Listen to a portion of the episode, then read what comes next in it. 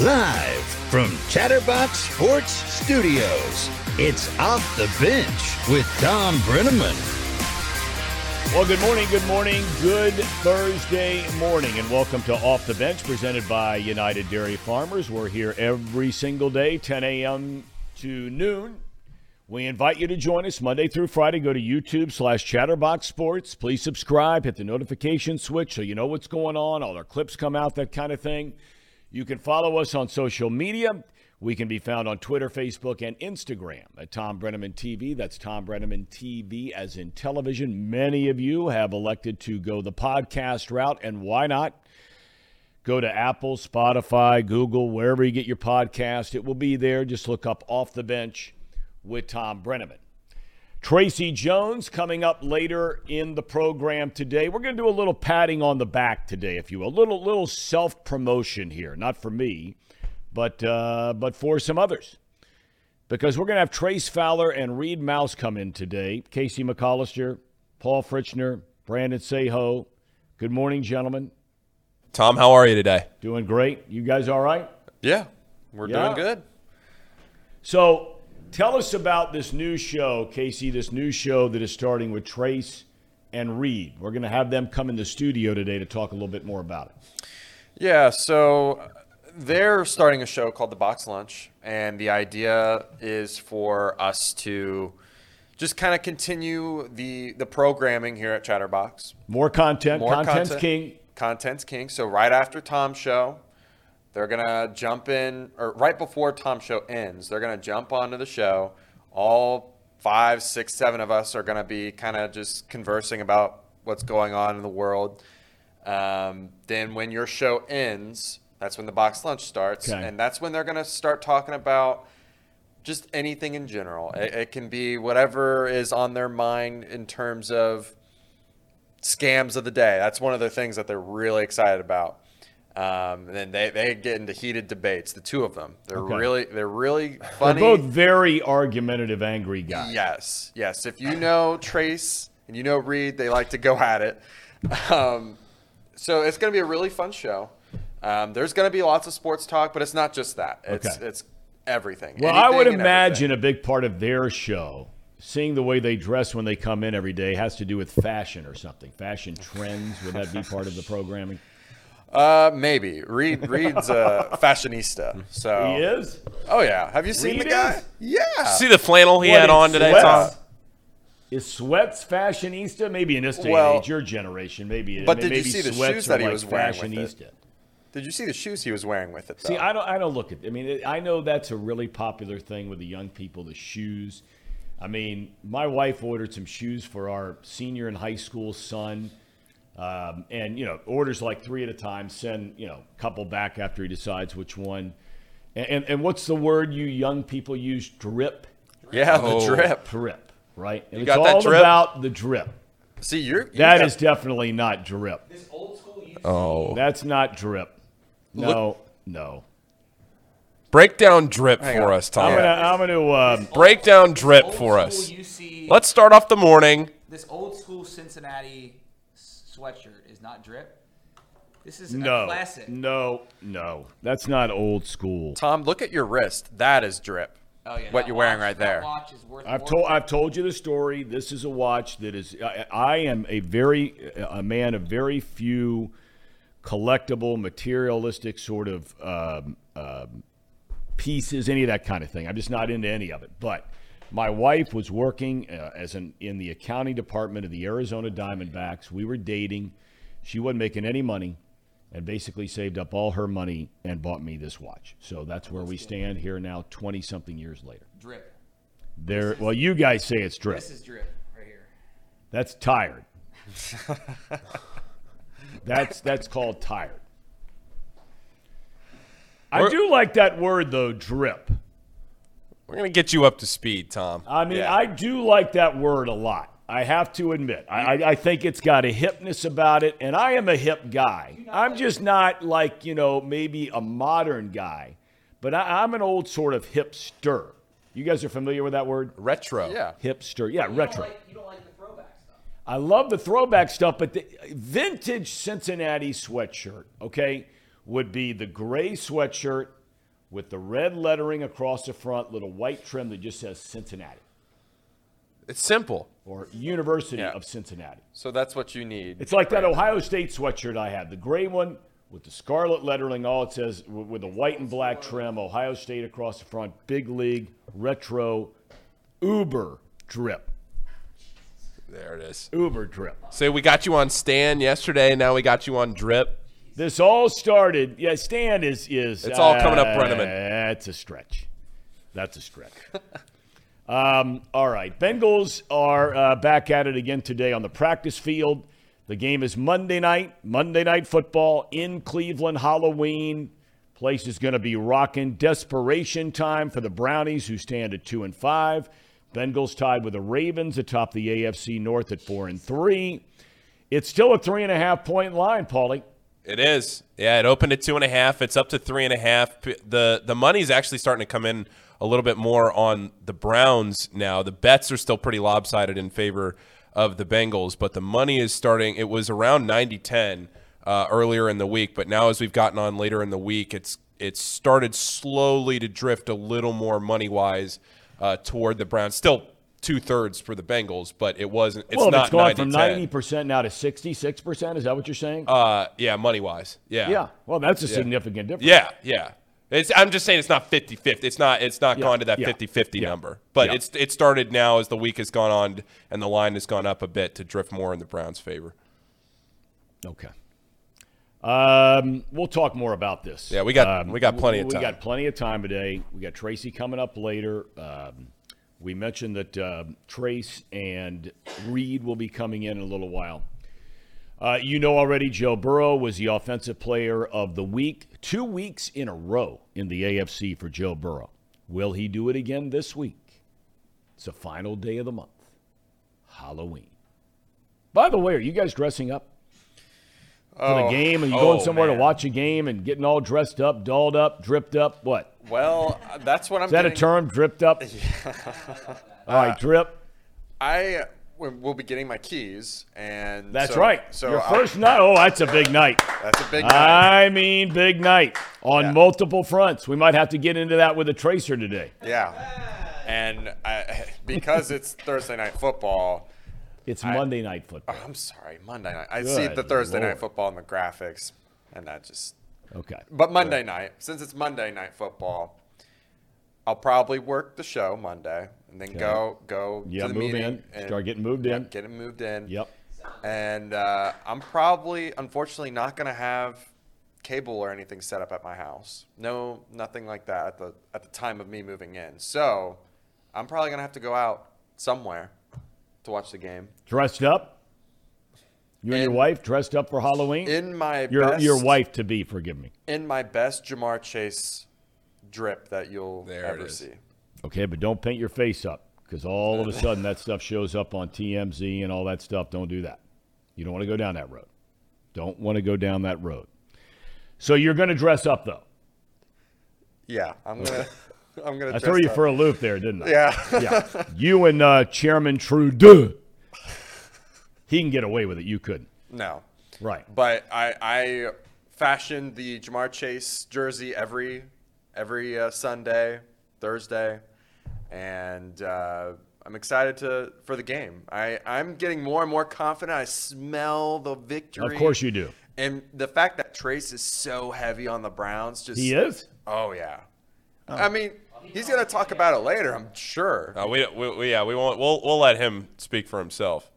Oh yeah. I Oh, mean, yeah. He, I mean, our good friend and sponsor John Burns from Encore. He, I mean, he just jumps on. He says the Robert Duvall line was, "I love the smell of napalm in the morning. In your house, it's the smell of Bengal victory every Bengal morning." victory. Yeah. Yes, yes. There you Are go. you dressing up, Paul? I, you know, Tom, I'm glad you brought it up. Uh, I'm not a Halloween guy. Uh, it's probably my least favorite hol- or least favorite holiday of the year. But because we're not doing a high school game day show tomorrow night, we're not broadcasting a game. I didn't think that I was going to be roped into this, but now I am. Uh, I have to do a Halloween costume contest with my girlfriend. Uh, really? yeah, so we're going to Wow. this. We're going to this. The, yeah, I don't know anybody that's at this party. I know one. I, well, I know thank one. God. I know one person that invited us, and that's it. Um, I don't know how.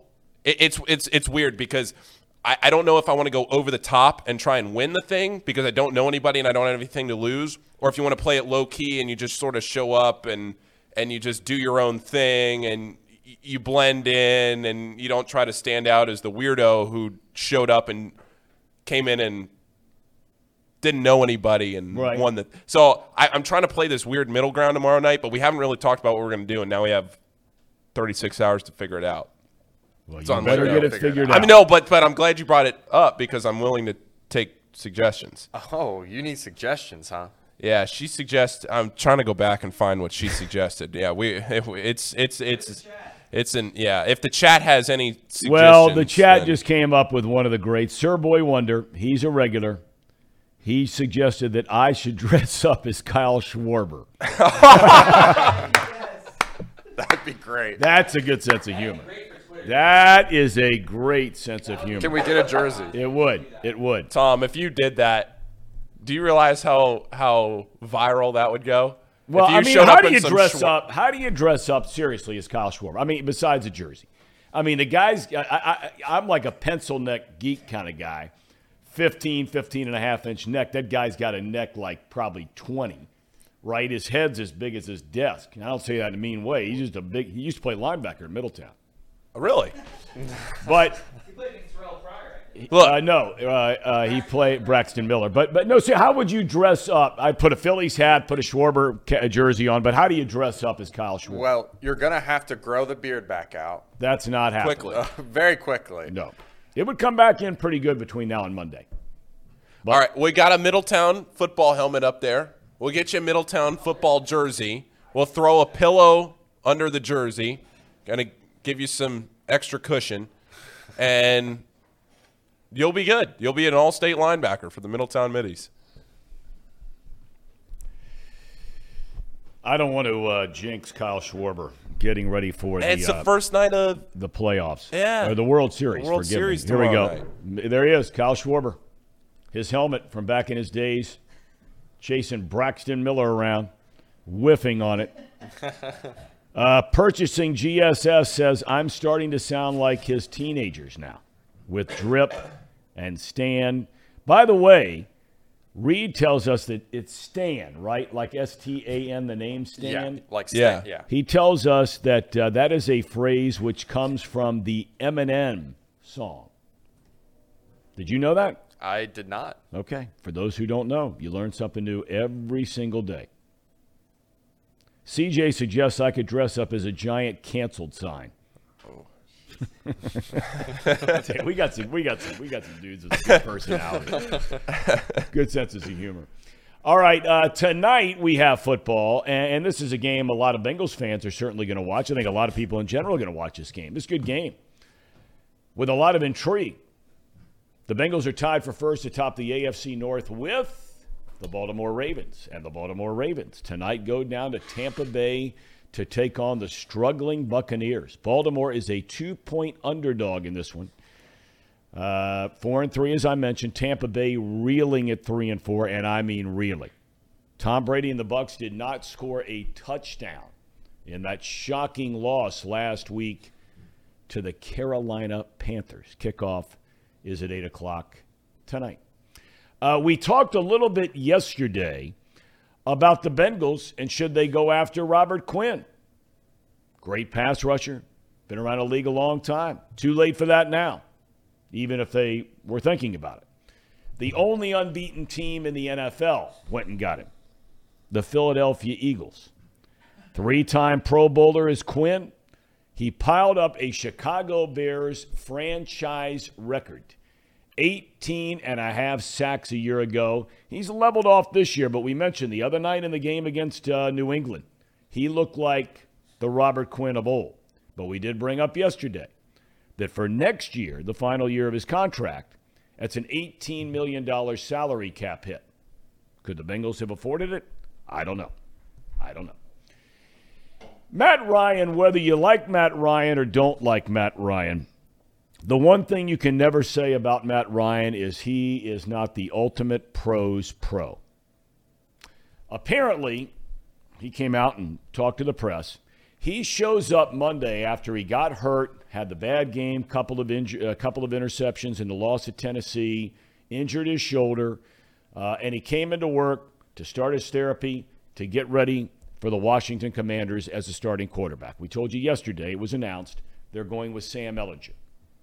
So they asked Ryan, "Were you surprised? Were you shocked?" He said, "Yeah, I was surprised. I was shocked." He said, "But this is a decision the organization has made." and I've got to do everything I can to help Sam. I got to do everything I can to be prepared to play in case they need me. That's my job as a teammate. How refreshing in this day and age is something like that? A Most guys, woe is me, get me out of here. And he might be saying all that stuff behind the scenes, but knowing Matt Ryan, and I've been around him a lot, highly unlikely. But that's a pro's pro. Yeah, I mean, he's Matty Ice. He's cool. He's cool with everything, you know. Uh, true pro. Um, I was kind of surprised too, though, that the uh, the Colts benched him. Um, I thought he had been at least. I mean, he's not mobile enough in their system. I think that's what the issue is, and Ehlinger provides that younger feel, and you got to see what you have at your backup quarterback because they're probably going to be looking for a quarterback next year. Yep. Unless this guy's good. Yeah, unless he's good, which I don't know. I, I haven't heard much about him. Tell you the one thing about the guy is, and, and he played at Texas on some not very good teams. He had a great career there, and he, man, is he a gamer. I mean, I watched a lot of his games. He got the snot beat out of him, and he just kept coming at you. I don't know what it'll be like in the NFL, but he kept coming at you. We have got some very disturbed people who watch this show. Oh no, what now? I was giving him a lot of credit there for a little while. Here's one of my favorites, though, I have to tell you. And again, it's our, our buddy Sir Boy Wonder. Talking about Halloween. Said, Paul, you should dress up as Mike Florio. Uh, man. Yeah, Yeah. we can debate. And I mean, I don't hate it. That's pretty What- good. what what's your girlfriend gonna dress up as? then? Yeah, that's what we got to figure out. it's got to be a couple idea. It's a couple's costume idea. That's what we need. A couple's costume Yeah. idea. could be the play-by-play broadcaster. She could be the sideline reporter. I could toss it down to her over on the other side of the room. Oh yeah. Uh, that would not idea. go. That would that would probably that that's got to be the nerdiest thing I've ever said in my life. it, it's well, no, I'm sure you've had far nerdier. Uh. I have no doubt. Hanging around Xavier four years or oh, here we go. Here we without go. a Here doubt. we go. Here we go. Uh, we talked about baseball news. The World Series starts tomorrow, and it will begin in Houston with Game One. Aaron Nola has already been named as the starter in Game One for Philadelphia. We wonder would it be Nola, would it be Wheeler? They've had all this entire week off because one series went four, the other went five. Uh, still no official word yet on who Dusty Baker is going to start in Game One. You would assume Justin Verlander. I think it's probably a safe bet. And then yesterday, Yankee owner Hank Steinbrenner said that he supports manager Aaron Boone coming back. Now, Boone still has a contract. They gave him a three year deal before last year. But everybody thought after they get swept in the American League Championship Series, the changes could be coming for the Yanks, whether it be Boone, the manager, or Brian Cashman, the general manager. Cashman's on the final year of his deal. Apparently, both of them have the full support of ownership. You know, I always loved, and, and I have a lot of respect for uh, Jon Heyman, a longtime baseball columnist in New York. Uh, I love reading his stuff. He's on his game. He's smart. He's informed. Uh, he's a good writer. Uh, all those kinds of things. And I like the guy personally. I haven't seen him in a long time, but I, I, I always very pleasant guy. But you know, one thing, and and it's easy for all of us to do this. And and he wrote a column a couple of days ago that the Yankees should just go out and spend three or four hundred million dollars on payroll. I mean, you know, you're up in the mid twos, high twos for the highest teams right now. Dodgers, uh, Yankees are spending a lot of money. Um, Padres spent a lot of money. Philly a lot of money. Houston a lot of money. All the teams that are getting deep into the playoffs except for Cleveland. And um, then he came back, and I really admire this because this is something that uh, that that The easiest thing in the world. And I had a fan in Chicago when I was doing the Cubs games. And in the wintertime, I had to do a talk show on WGN. So every third week, I would do the Bears pre and post game show. This is before Fox came along and I was doing the NFL.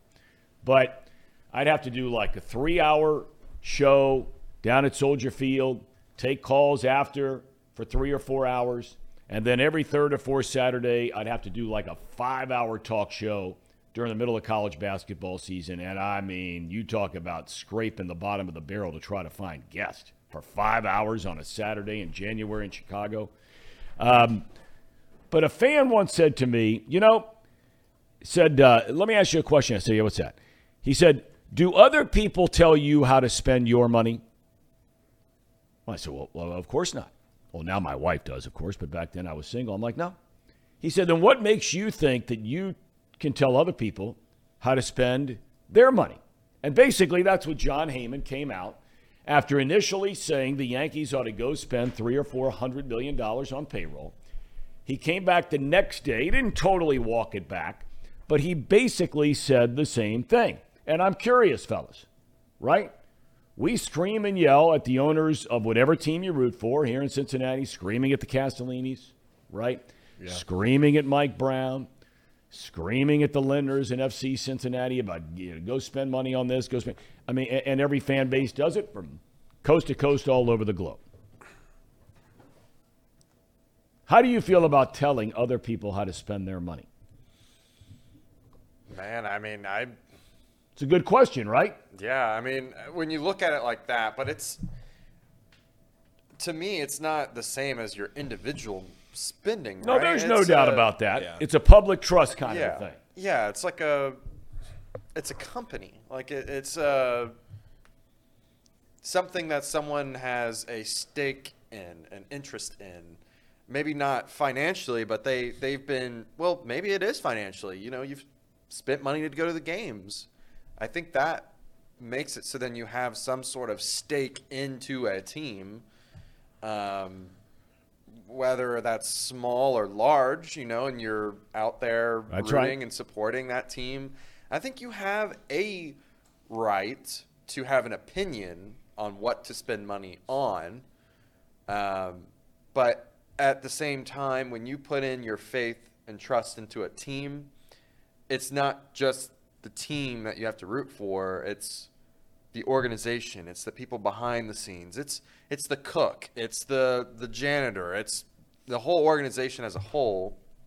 So I kind of understand where he's coming from, but at the same time, I think maybe fans also lose perspective on that it's an organization, it's a, a company that you have staked interest in. So you're allowed to have that opinion, but you also have to realize that you're your opinion is affecting or your your stake in the company affects all the other little intricacies like the smaller people inside the building. So True.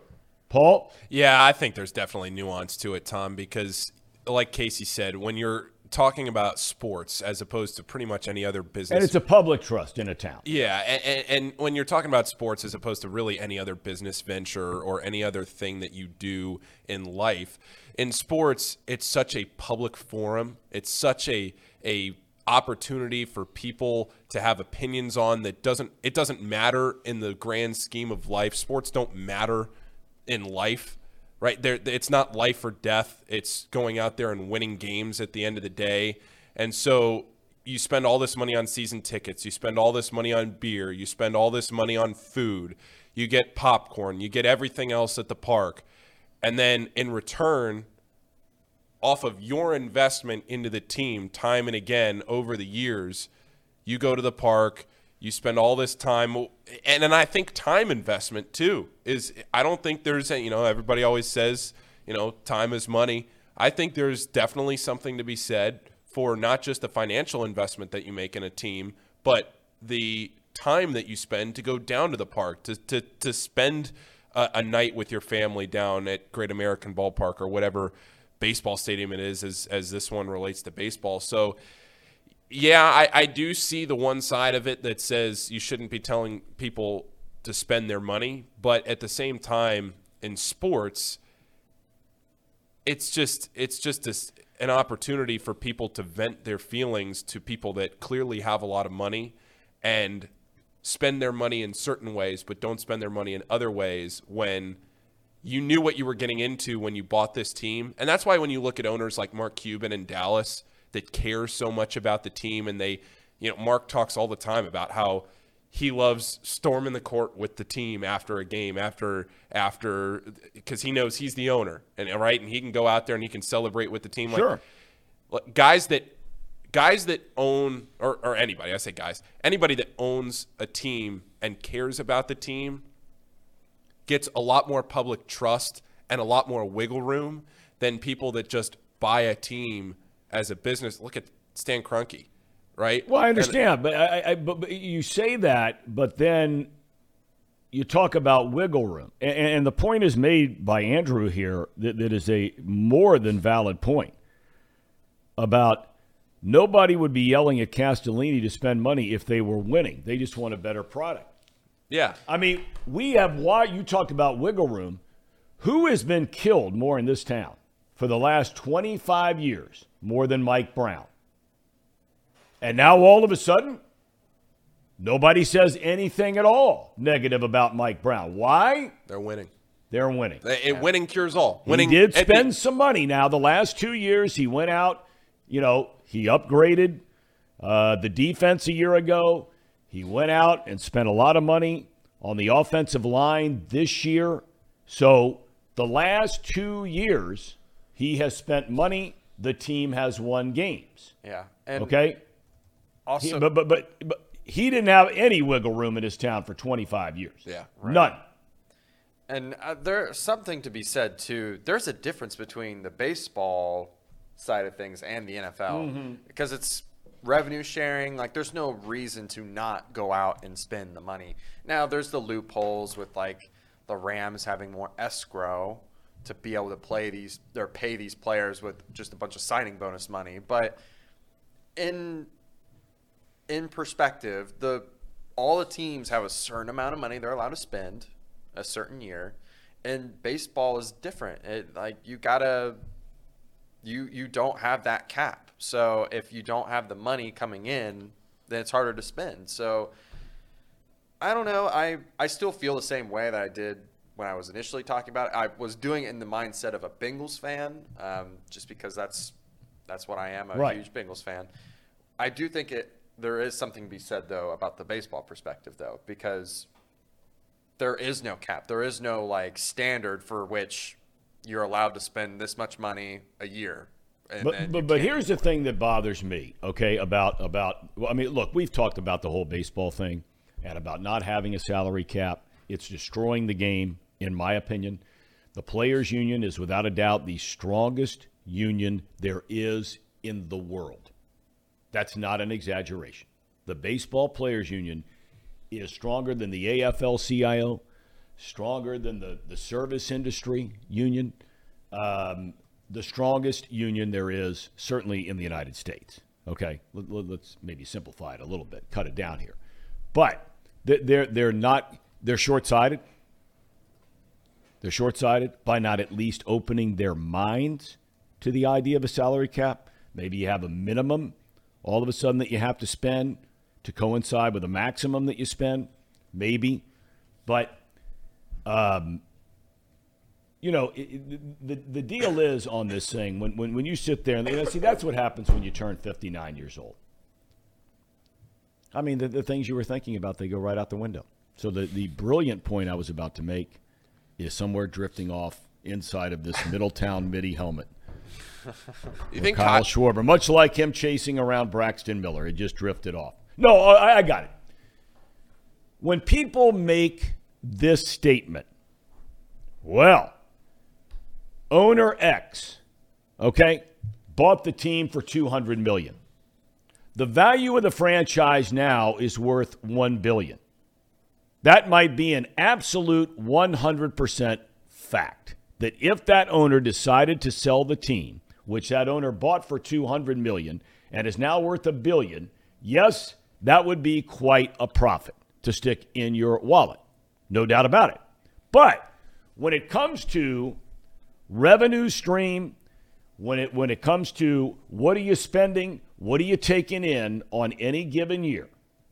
Okay? I don't think there is a ton of money being made at all by many of these smaller market or mid-market size franchises. I don't.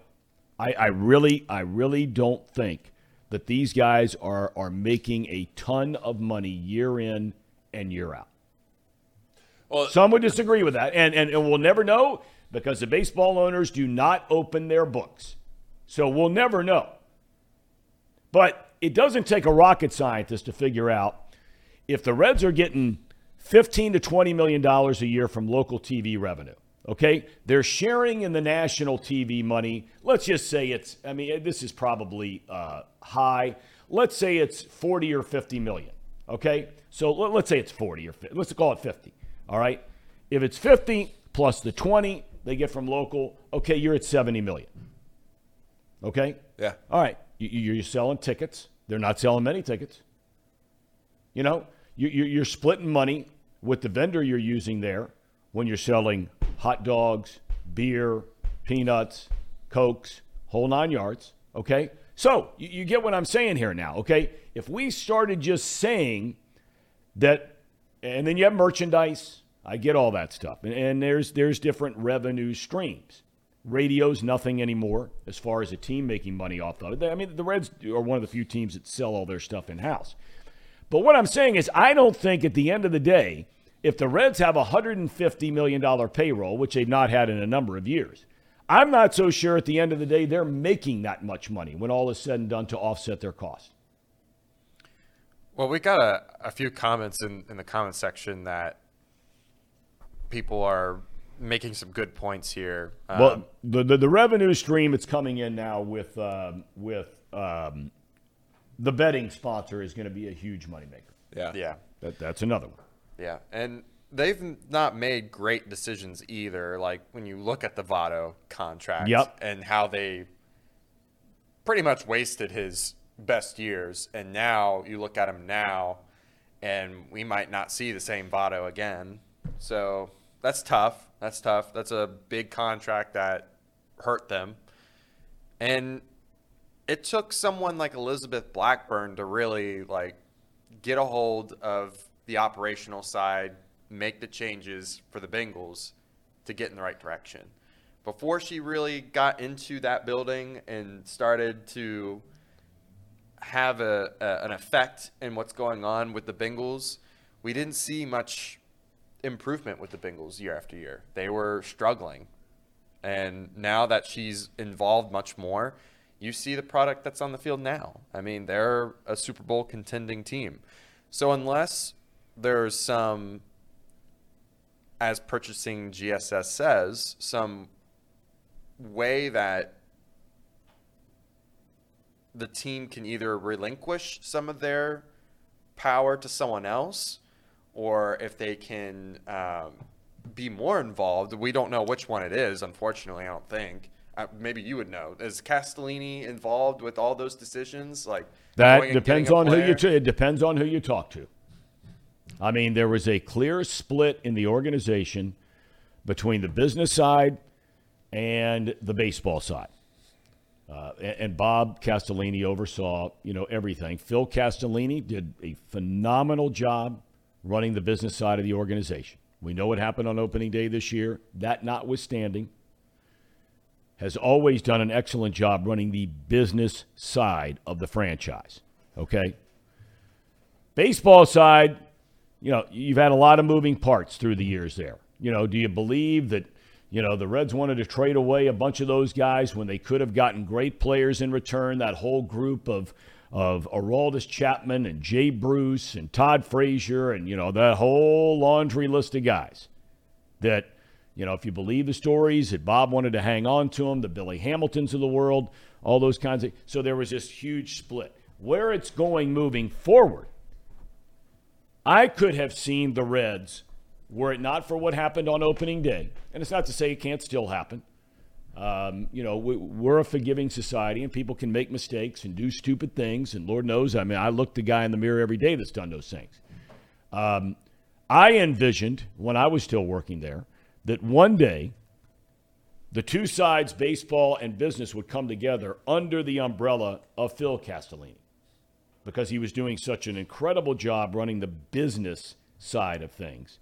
And that now, when the time came where his dad wasn't maybe as involved anymore, he would, would oversee everything. I don't know any longer if that's going to be uh, the direction of that franchise moving forward. But a lot of people, to answer your question, Casey, in a long winded way, there are a lot of people feel like that the baseball people were trying to do their jobs.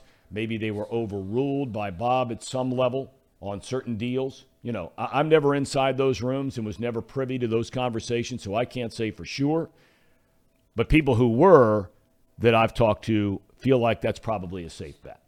And it seems like Nick Krall has a pretty generally good idea of what he wants to do and yes. the direction of this team and the moves he wants to try and make. And the question is, does he have the leash? Does he have the ability to go out there and do what he feels like he needs to do to make this team competitive again in a timely fashion? Because that's the thing. At some point with the Reds, you're going to have to start to pick up the pace with this rebuild. You're going to have to look. I, I worked in the Orioles organization last year in 2021, I was uh, the Double A broadcaster for the Orioles. Yep.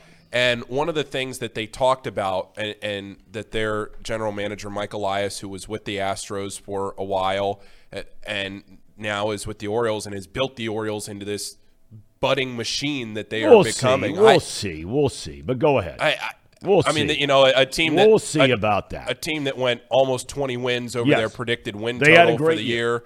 Ended up being, I think, th- eh, finished three games out of a wild card Yep. spot this year, and and uh, you know had a v- greatly overachieved a lot of young talent. My point being is that we heard a lot throughout the organization about how he wanted to let the guys in the minor leagues develop, wanted to let everybody progress, Yep. get to the point where they needed to be to feel like we don't want to spend money now. We want to spend money once those guys are in the major leagues to complement those young players, this pitching staff, these rotational pieces, these guys like Adley Rutschman now, who uh, is a, a star.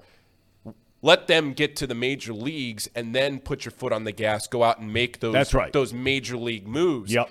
if you're the Reds on the flip side doing that, and you're looking at like Elly De La Cruz and these guys in the minor leagues that are coming up. Yes, you have this minor league system that is very much on the rise. You're getting all these prospects. You're you're you're developing your minor league system, but at some point you have to take a step faster in this rebuild because, like it or not, look at the decline in, in fan attendance No and doubt. everything else and your revenue streams and, and just a general lack of interest for a town that it so desperately wants their baseball team to be good and relevant. no doubt. And this town, there is nothing like the city of Cincinnati when baseball is good. And and I had friends in college that were from all over the place that didn't appreciate Cincinnati, that never got an opportunity to see this city. You know, I, I was in college from 2015 to 2019. Never got an opportunity to see this. All we knew was we could go down to the Reds for five dollars and sit That's right. 10 rows behind the dugout because That's we right. could move down your there. way down. We Yeah. could just move our way down. six and move your way down. Exactly. Yeah. We, you know, we just go in, go to the box office, ask for the cheapest ticket, and sit 10 rows behind the dugout.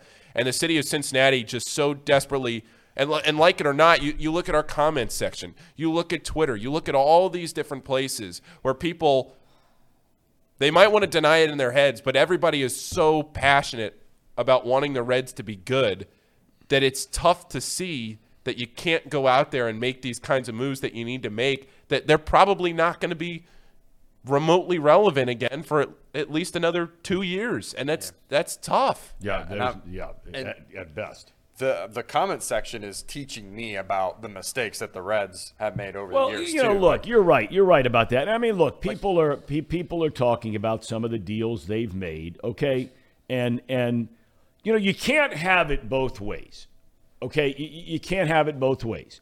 You can't scream for ownership to go out and spend money on players, and then when those players don't point out, and the the the the, the, the stream here has centered recently about Mike Moustakas. Okay. Yeah. Moustakas was coming off a couple of incredible years uh, with Milwaukee. And the Reds bring him in, great leader, had been on a World Series champion in Kansas City. Uh, they give him a fortune, and it has been a disaster. He's been hurt. He's been unproductive. Uh, they've got him on the books for another year. Uh, so they're stuck with him. You can't trade him unless you're going to eat the salary. So, look, you know, we talked about glowingly yesterday or two days ago about Duke Tobin. Okay, the Bengals decide to spend the money, as we talked a little while ago, and you look who they brought in. And this is where you have to evaluate who you're bringing in. What's, what, what's the character of the guy? What, what, what's the leadership about the guy? Is he a grinder? Is he going to lay it on the line every single week, practice and in the games? Well, they bring in guys like Vonn Bell, Mike Hilton, Trey Hendrickson. All of those guys, Awuzie, they fit the bill of what I just said. And they've played to the contracts. There are times you will spend money on players and everybody's screaming and yelling, spending the money, including me, spend the money. But the guys don't pan out. Who's to blame? Owner to blame for a bad contract? General manager to blame? Scouts to blame for bringing in the wrong guy? Over evaluating a guy?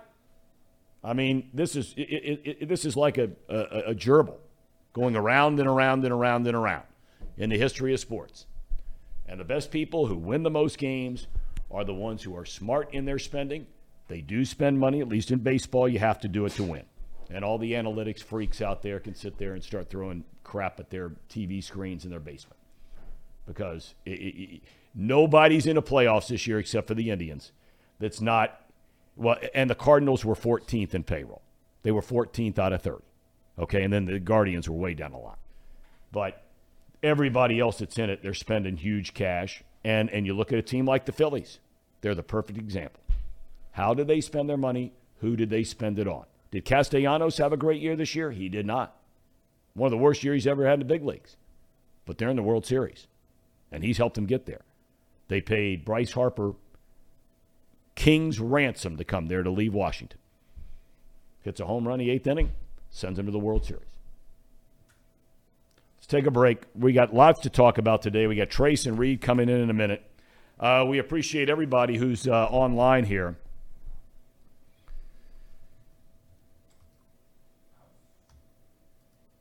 Who is this? Oh, yeah. I mean, people are just going on and on. You know, they're talking about all these deals that the Reds have made, whether it was for Puig and Kemp, um, the Cody Reed deal for Johnny Cueto. And the Frenchman, the struggling French artist, Lamb. oh, man. All right, we're back in a minute. All right, welcome back to Off the Bench presented by United Dairy Farmers. Coming up here in a minute, you know, we, we love getting uh, really the voice of the fan on this show, and we prove that to you, try to prove that to you each and every week. We have Zim Hude on a couple of times a week. Um, we got to get his his buddy Ace Boogie on here sometime. You on his Yeah. show? I'm Sim? on their show tonight. Ace Boogie and Zim Hude show tonight. So check that out. Um, but you know, look, whether it was um, the guys from Kansas City or uh, Vach Lombardi from Dallas, um, the, the the Ravens guy that we had, he was awesome. Uh, Big Low Country from Atlanta.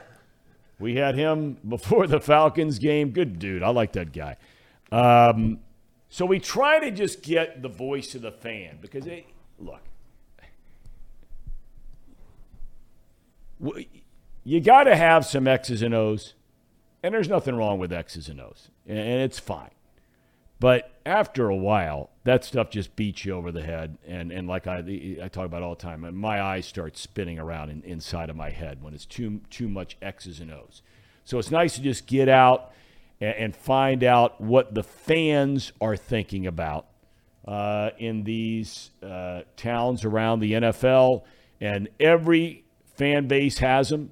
Uh, obviously, the bigger the city, more of them are out there. And so, Casey, you have run down for us who's coming up here in a minute. So we have a guy um, from the Browns podcast, the Dawgs podcast. Uh, his name's Blake Reneker, and um, they do a podcast uh, with four guys, um, all big Browns guys, uh, big fans. Um, they're I, from what I could see, just doing some research. Um, they they are uh, pretty pretty big big Browns fans. Okay. Um, they are all about the dog pound. So I think uh, he's coming on here in just a second. Okay. Uh, he just needed a second to get his equipment set back up Got to get drip. got to get dripped up. We'll us. find out if he's dripped up. We'll find out here in a minute. Um, because we know that, that I'm not dripped up. Uh, Paul thinks he's dripped up. Oh, man. Um, Brandon does. Brandon does. Well, yeah, Brandon definitely does. Brandon does. He, he thinks a lot of things, which uh, most of them are just flat out wrong. Um, nonetheless, that tired sweatshirt he had on earlier that he thought was drip. All right. Here he is. Yeah, we, we, we killed him while he was out of the room. Now he comes back in the studio. All right, here we go. Here we go. Now, you tell me, Bengals fans at home, when I think of the Cleveland Browns, and I love Cleveland, Ohio, I have to say it. I love the suburbs. I love going to the town. I love the people. I've been there hundreds of times in my life. I have really good friends that live up there. Uh, I think it's an incredible sports town. Does this guy not look like a Brownies guy right here? Blake, you are a Browns guy. You're all dripped up and all your, your that's a new word around here. It might not be new to you. It's brand new to an old guy like me. But you're all dripped up and ready to go for Monday night, right? Oh, I can't wait, man. Uh, even though the Brown season hasn't gone the way I wanted it to go, it, it's it's the same thing for Browns uh, every week. Sunday, you hate them. By Tuesday, you're kind of talking yourself into, uh, you know, and maybe you know if four other teams lose, uh, you know we're still in the playoff hunt. And then by Sunday, it's hey, I'll meet you in the Muni Muni lot. So I can't wait for Monday night. It's going to be great. Uh, it's always a good time up at FirstEnergy too on prime time. I was at the Thursday night game a few weeks ago, and it was a crazy atmosphere. Yeah, it's great atmosphere, great stadium right there in the lake. Um, I continue to say, Blake, you tell me if I'm wrong here. I think the Bengals are facing a desperate team. I made the comment before the game last week that if the Browns lose to the Ravens, which they did, but I made the comment if the Browns lost to the Ravens and the Bengals, they're done. In my opinion, they're done. Um, now, there's a lot of football left, so you can debate that. But but do you sense that this is a desperation game for the Browns? Uh, I know it at least is for us fans. It feels like a desperation game. Um, I'm hoping the players are buying into that mentality just because, like you said, and I completely agree, if we lose this game, I mean, you can make the argument the season's done already, even though there's a ton of football to play. If we were to lose this game, it not only puts us behind in the division, now you're looking at we got the Bills coming up, we got the Bucs coming up, even though I know they've been struggling. We got Miami coming up with all their receivers. There's not a lot of uh, wins coming up for the Browns, I think, uh, at least until Deshaun gets back. So I hope they're coming out desperate. And I think the one thing Browns fans are kind of hanging their hat on is for some reason we've had the Bengals number the last couple years, Yep, yep. even though you can make the argument they, they've been more talented, especially on the offensive side of the ball. Um, but for some reason we've just kind of had their number. So I think that's what, at least Browns fans, that's what we're putting our hope in because so far this year, not a lot says that we're going to stop your offense. Or, Uh, well, well, I mean, honestly, I'm more worried about your defense. Well, and look, we'll get into both those things in a second. But but, but I want to ask you, where are you?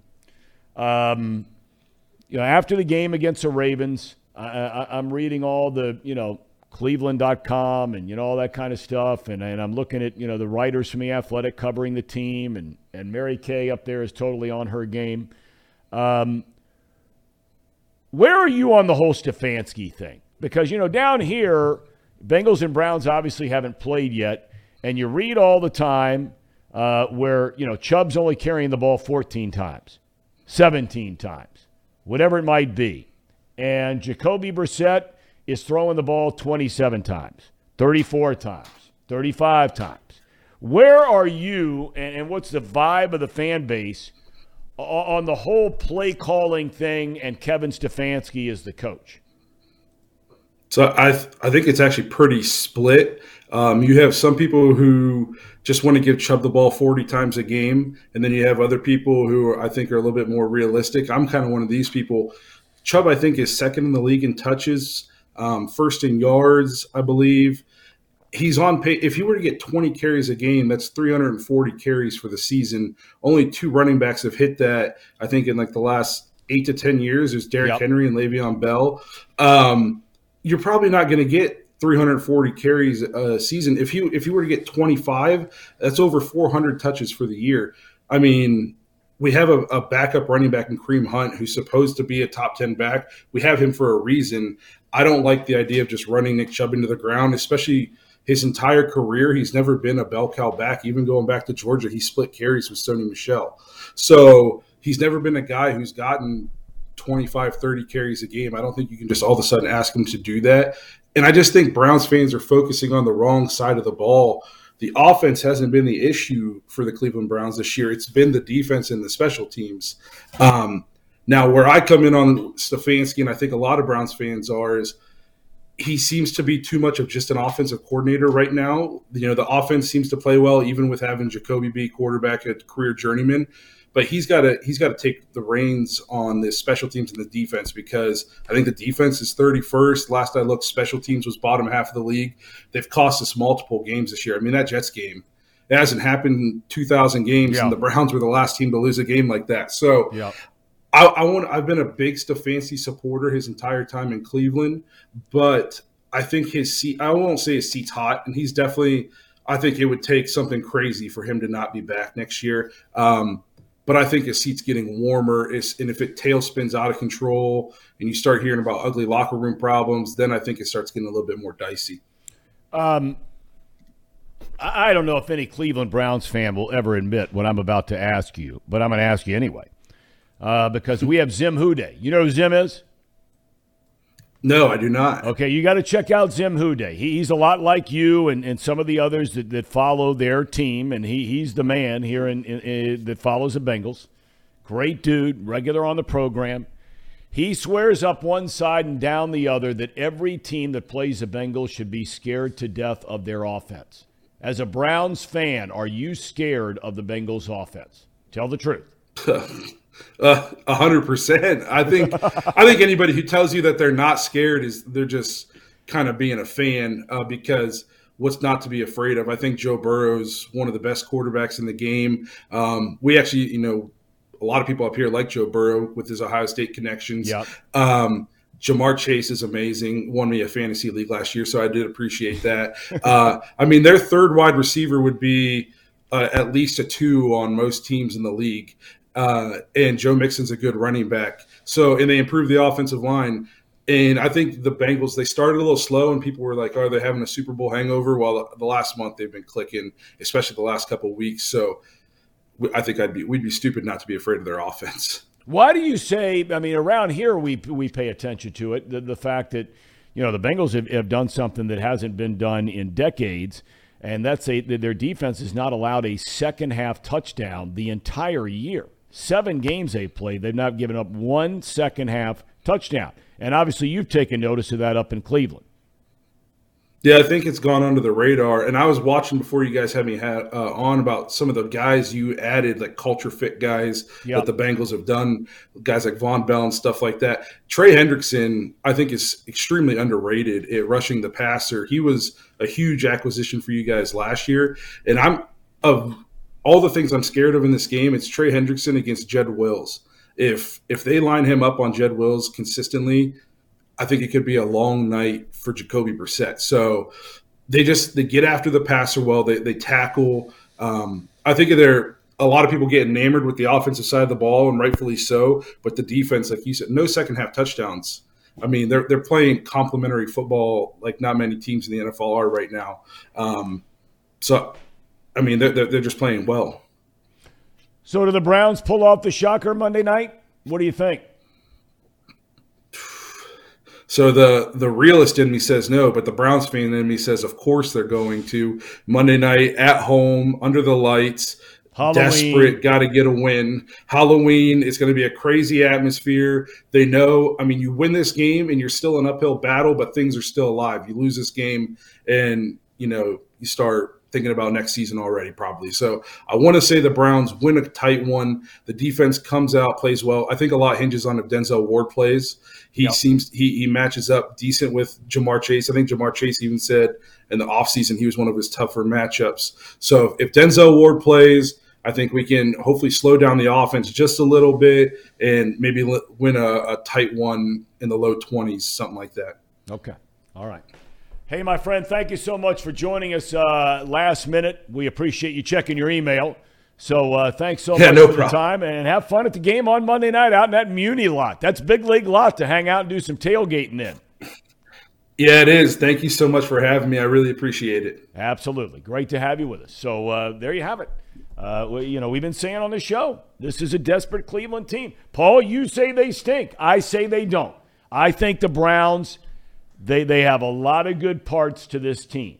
They just can't finish so far. Would you say, Casey, 11 points? Yeah, it was 11 points um, if you take out the Patriots game. They have four of their five losses by a combined 11 total points. Yeah. But You say they stink. They Paul. stink. they stink. They I'm s- starting to be with them. They stink. You got to be kidding me. Oh, come over. Come, Come over. over to the side. join, You join me, Casey. I'm not couldn't- doing it. Join me, Casey. I'm you- not doing it. They I'm he not going to couldn't it. stink. He couldn't look at you and say that they had anything better. They stink. They, they, they, he couldn't say like that their offense was gonna beat our defense. He couldn't say that their defense could beat our offense. He, he was worried about both sides of the football. I football. tell you what, he's an honest guy. I like that guy. hey, he was good. Yeah, and a lot of our uh, job, a lot of our regulars, AJ and Don and all those guys, uh, Andrew, they all like this guy. Uh, we may have to get him back on later in the year, Yeah, maybe after the game. I could see that dude though. Can't you see that dude? You guys don't know the Muni lot. Oh yeah. Oh, you do? Oh, yeah. Okay, all right. Muni lot is where you go tailgate right there, uh, right on the lake. Uh, I mean, in the winter, it's it's indescribable how cold it can be there. But um, well, what's the weather supposed to be like up there on Monday night? By the way, Bad. I have not looked. Is it? Yeah, it's rainy and uh, miserable. It's it's not supposed to be overly cold though. I think it's maybe upper 40s, low 50s. Well, let's take a quick rainy and chilly. Cleveburg, as I used to call it. Ooh. Uh, wait a minute now. Did they change The it? high on Monday. Now, there's a 60% chance of rain. I don't know if that's during the day or during the night or both. Okay. But as of right now, 64 the high, 55 the low. oh, okay, it's gone I up. a mean, little that's bit. a pretty good It's gone night. up a little bit. Yeah, Okay. that's a pretty good night. And it says it's supposed to be sunny and beautiful on Tuesday. I only point that out because a lot of times that might mean for Monday, rain's expected early in the day, uh, and then the skies clear out later. That's a straight guess, and I uh, Well- and, and I don't even play a meteorologist on television. I pay for I pay for the 196 hour extended forecast for a reason. So let's let's pull this on up here, Thom. Let's take a look see and see what weather.com says. All right, while you're looking it up, Andrew points out Brown's offensive line is top five in the NFL. He points out Clowney and Garrett can always cause major problems, and we have seen what players like Clowney and Garrett, the problems they can present to your Cincinnati Bengals. La'el Collins has been balling out. He's playing I mean, good. He, he shut down Cam Jordan, and I have faith that Jonah Williams is turning the corner here against Myles Garrett. Uh, that, that's going to be a tough challenge, but I feel like they get it done. They, I I'll predict this: the over under on on uh, on sacks, two and a half probably for the Bengals. I'm going to say over that. that they get two, Over, that they get yeah. that they Did the get over Bengals give up more than two and a half, or Yeah, the Bengals will give up more than two and a half, and they'll still win the football game. okay? Oh, oh, I see what you're saying. Um, I think it's gonna be an ugly game. All right, so did you find out the weather? Realist. 59 degrees and wet. A chance of showers, cloudy as the game goes on. Cloudy as the game goes on, chance of showers. Yes. So there's a good chance it's going to be in the 50s and it's going to be dry. Yep. Okay, well, I mean, that's ideal football weather. Um, AJ says to me, Thom, you think Cleveland is cool? You know what? I do. I do, AJ. I think Cleveland's a cool place. He says, well, does anybody go there on vacation? How many people come to Cincinnati for vacation? I don't know. Maybe they come in to go to Kings Island, go to a ball game, whatever it might be. Wasn't it one of the Cleveland's top- got their suburbs in Cleveland. I have said for decades. West Side, you get into Bay Village and Westlake and Rocky River and some of those areas that sit right on the lake. You go east side, places like Chagrin, and a little further out to Hudson, and some of these places. These are some of the nicest, coolest suburbs that there are in any city in the country. Just because I live in Cincinnati doesn't mean, and, and it doesn't mean you have to walk around and badmouth Cleveland all the time. Okay? You don't have to badmouth them. Go up there and enjoy it. All right, we talked about Reid Maus and uh, Trace Fowler. They're coming in. Uh, Reed, I mean, you talk about drip. That's what I said. I said he had the flannel. We have a shot of him over there. Yeah, we will in just a second. Okay. Yeah. I'm just getting. Yep, he's hot. He My, to- my mic's hot. Yep, Yeah, mic- Thom, I, I think you were alluding to Hang to on, that. I don't think it's hot. yeah, it is. Yeah. It is. is hot. We just Can couldn't hear see him for a second. Go ahead.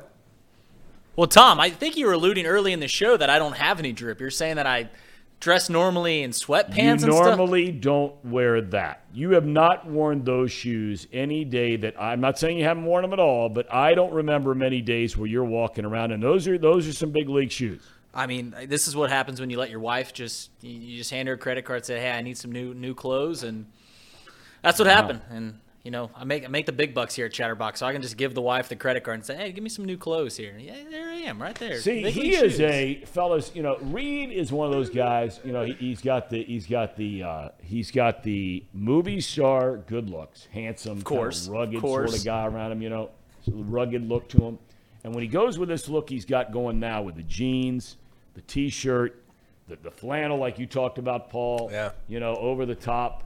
I mean, he's got it going on. I, I mean, you know, if he weren't if he weren't married, that's a ladies' man, a rugged man, Woodsy. A woodsy woodsy man. man. A man's man. Later, a men. You have any comment to be made about that? You have any thoughts of that?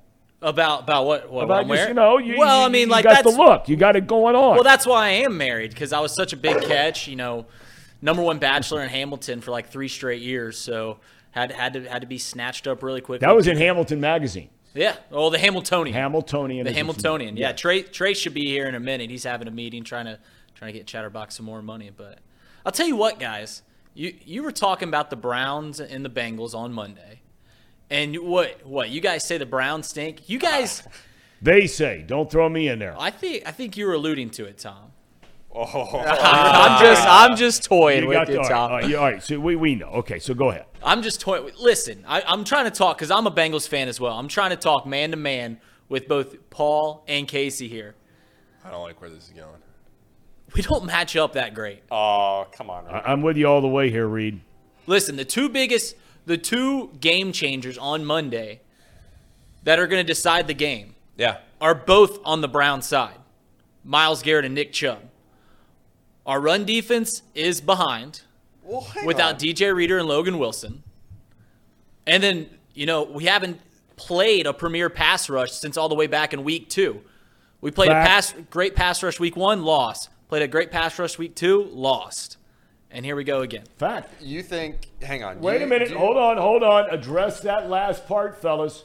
Address that last part about the Bengals have not faced even a moderately good pass rush since Steelers week one, Dallas week two. Fair point, right? That that is a fair point, but I'm going to rebuttal and say, do they really have a good pass rush outside of Myles Garrett? What do you mean? Do they have a good pass rush outside of Myles Garrett? Myles Garrett is a good pass rusher. I mean, how many more do you one on their need? team. That's the only guy on their team that's good at rushing the passer. All right, let me ask you this. He's elite at it. Let me ask you this. Dallas has Micah Parsons and Dexter Lawrence, right? Mm-hmm. Yeah. Yep. Do you think that Clowney and Garrett are not on the same level as those two guys? No, I do not. So you're saying you think Dexter Lawrence is a far superior player than Javion Clowney as far as rushing Well, the quarterback? It's DeMarcus Lawrence. I mean, right? DeMarcus Lawrence. Forgive me. DeMarcus Lawrence is, in my opinion, way better than Jadeveon Clowney. And Micah Parsons and Myles Garrett are on the same plane. Okay. But Micah Parsons has been playing much better than Jadav. Sorry, not J- Jadeveon, but way better than Myles Garrett has been this year. And that's just a fact. Micah Parsons is elite, one or two top two in the league. Myles Garrett's not too far behind him. I mean, he, he he's a top five pass rusher in this league, is he not? He's got six sacks on the season. Okay. Who does? Myles Garrett. Okay. Okay. Their next, their next closest sack total is Jadeveon Clowney with two. Yeah, he has two, but and he got those in September. Yeah. He got hurt. He's only played in two games since the 18th of September, um, and uh, had a pretty good game against the Chargers. Didn't get a sack, and then no stats at all against the Ravens.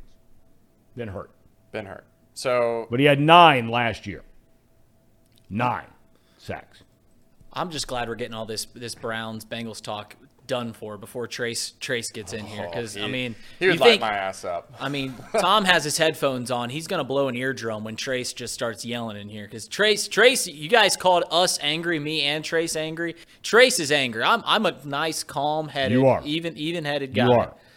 Trace, Trace gets fired up.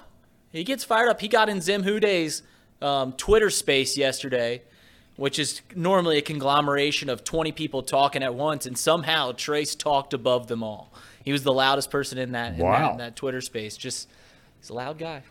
Loud He- guy. getting all over them, right? Just Well, the other thing too is that Trace and I are so dug in in our positions Yes. now that he thinks the Browns are going to win by a million points, and the and I I'm firm in my belief that the Browns stay. And here's the other thing too. And I know Thom doesn't want to hear this. I think the Browns stink even if they win this game. I don't, I don't think that's a ridiculous thing to say. I think I think regardless of what happens on Monday, I think the Browns stink. Well, the Panthers beat the Bucs. They still stink. They stink. Right. See? By the way, DeMarcus Lawrence had all of three sacks last year. I don't like using last year's number. He was DeMarcus hurt. Lawrence has three sacks and has played in every game this year. Every single game. And all three came in one game against the Giants. Thom is just beating you down, Casey, with with with stats. And it- I'm it- normally not a stat guy, but he's played in six games this year where he has been shut out from a sack. And he's been healthy and played in every game. And you think he's better than Clowney? I do. Okay. I do. Clowney has not played great except for this season, apparently. I mean, I, I'm just looking at his numbers now. He had uh, one good hit against South Carolina.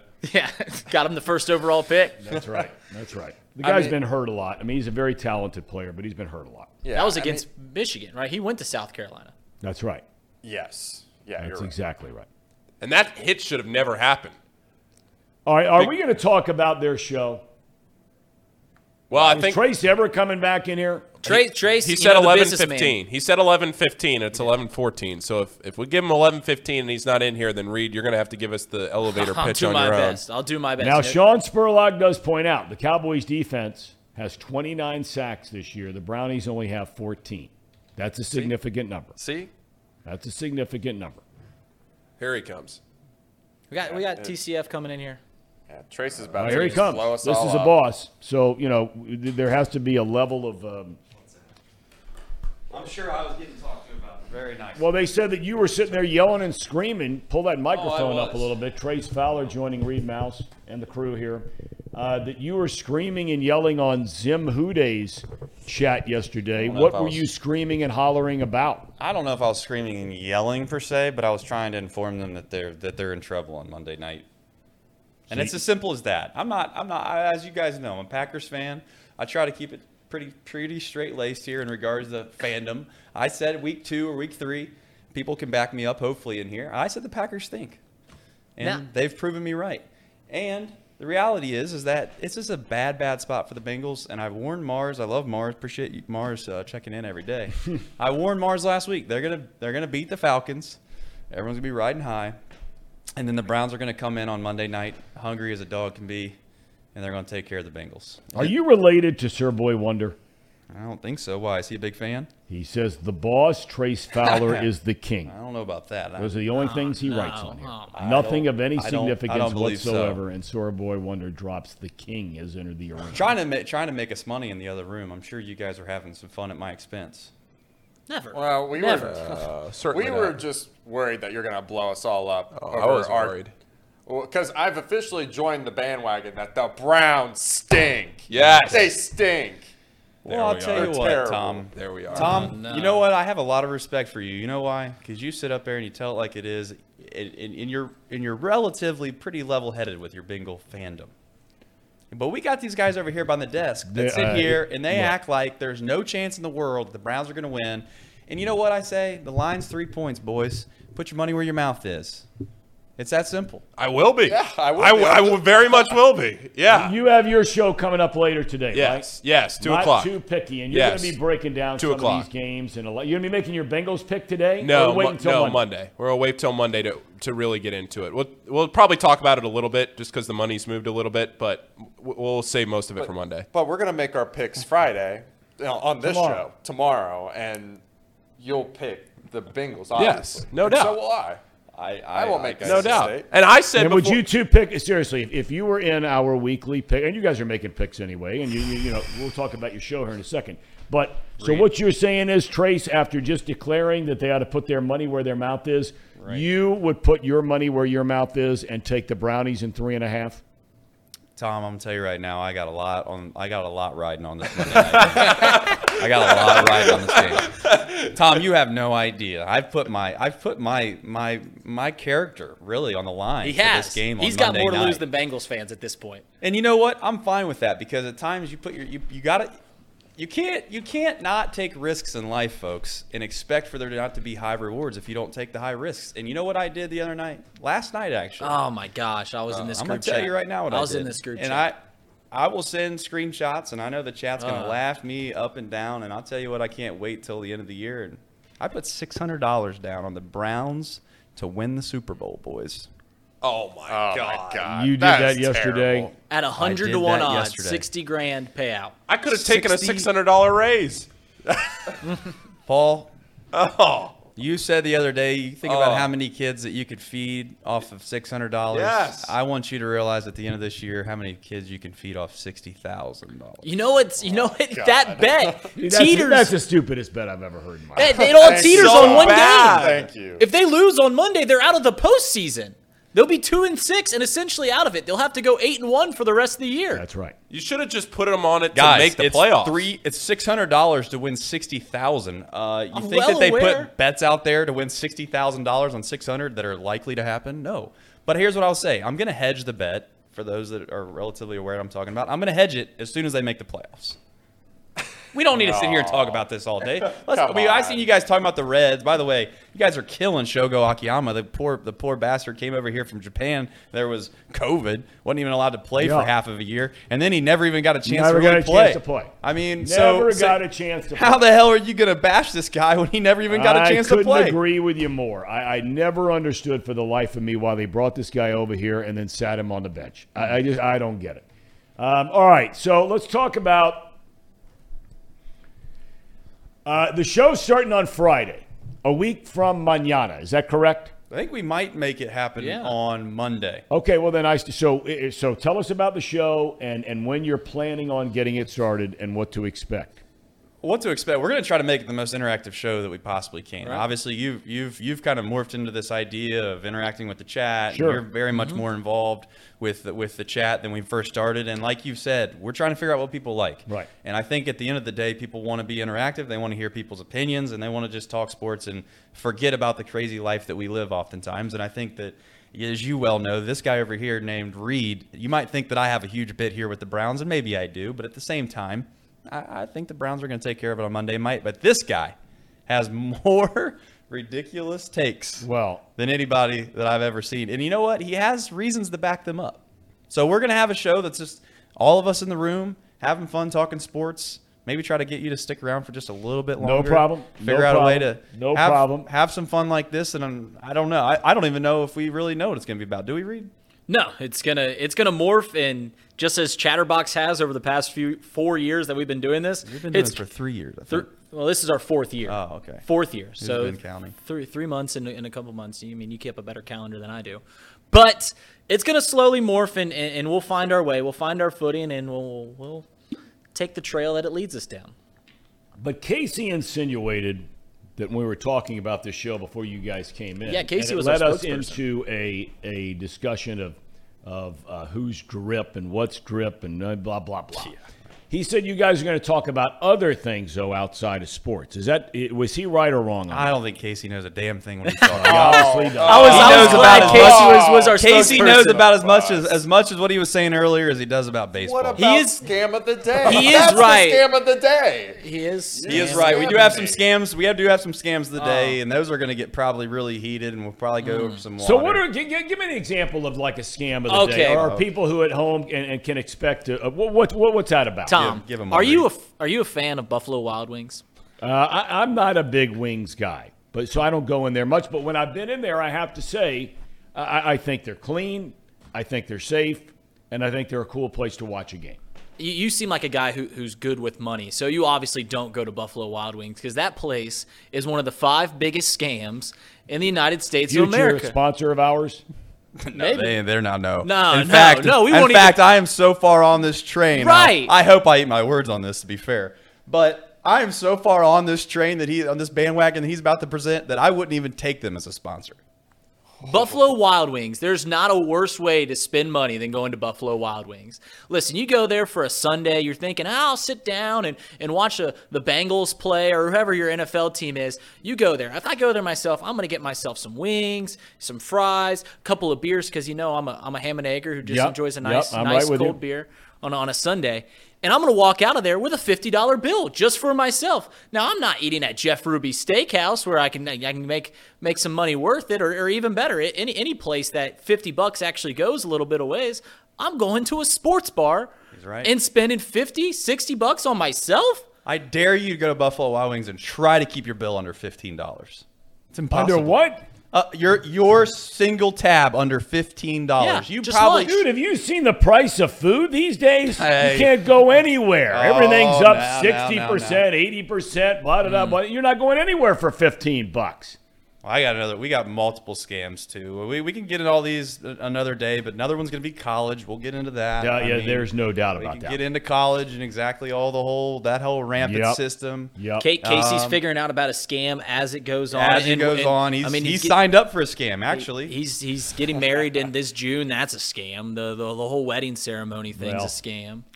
funeral business. Fu- We're going to hear more about that in a minute with Tracy. Yeah. I Oh, bet we will. Which Oh. guess who's in? All right, we're going to take a break before we get to Tracy. But your show, you're, you're saying, is starting Monday. Monday. Is that That's right or plan. wrong? That's I mean, I don't want to That- tease that- this, that- and all of a sudden you No, guys well, lay well, an well, egg and it's a blank well, screen. We'll be here on Monday, but more importantly, I see all these people in the chat. I want to make sure they come back on Wednesday. You know why? Because we'll have a lot to talk about for Monday night. Trace is staking his whole reputation on the Cleveland Browns. That's- see, that's Now- what I don't Now understand. who's the idiot Yeah, here? It's that's like what I don't the Lions understand. to go as one, as as somebody pointed out. It's The like Lions, the Lions betting yeah. the Lions to go 17 and 0. oh wow! And whoever called me caviar Thom, eh, that's Sir, Sir Boy Wonder again. I, I am not caviar Thom. Give me a break. All right, fellas. Good luck with the show. Thanks, Thom. Well, we need it.